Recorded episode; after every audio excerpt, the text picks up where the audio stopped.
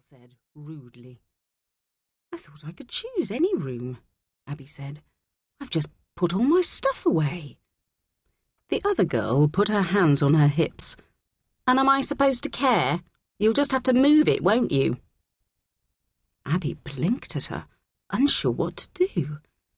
The other girl looked about eleven, a year older than Abi. I thought it was your voice I could hear, Kira Moore, said a calm voice from the doorway. Abi spun round. She saw a tall woman with a pleasant face. It was Mrs. York, the head teacher. There was a small, slim girl with her. Kira changed completely. Oh, hello, Mrs. York, she said with a smile. Abi here was just saying she didn't mind moving to another room. No, I wasn't, Abi said indignantly. You told me this was your room and that I had to move out. Kira glared at her, blue eyes flashing. You little sneak, she hissed. That's enough, Kira, the head said. You know very well that rooms are never reserved at Brockinghurst.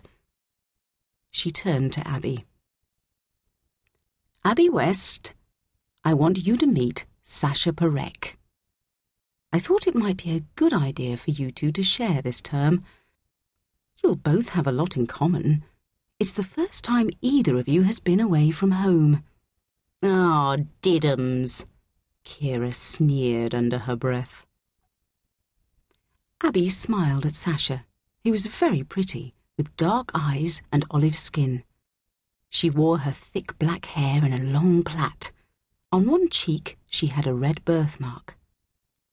It's really nice to meet you, Abi said. Sasha seemed a hundred times nicer than Kira already.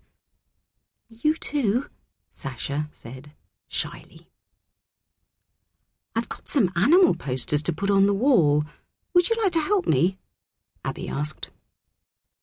Sasha's dark eyes lit up. Definitely. I love animals.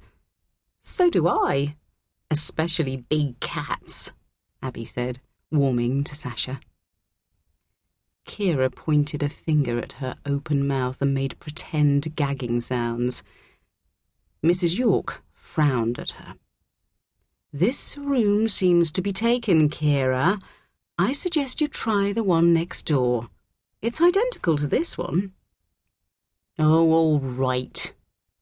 Kira rolled her eyes as she stomped outside with her case. Mrs. York turned back to Abi and Sasha. I'll leave you two to settle in. Come down to the hall when you hear the bell. You'll meet your teachers and collect your lesson timetables. She's nice, isn't she?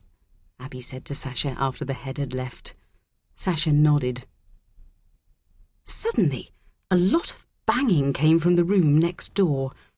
Then a voice complained, This is a grotty room, and this school is a smelly dump. I hate being back here. Sasha looked at Abi. Kira! they chorused. The two of them fell about laughing. Phew, there's so much to remember, groaned Abi.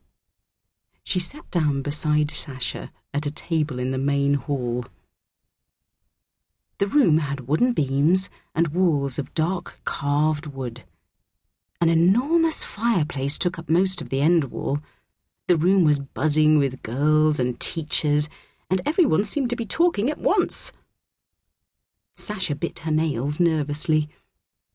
I can't remember any of the teachers' names or, or where the classrooms are. Nor me, but I expect we'll soon get used to it, Abi said. Well, if it isn't the sneak, a voice behind her said. Abi didn't need to turn round to know who it was.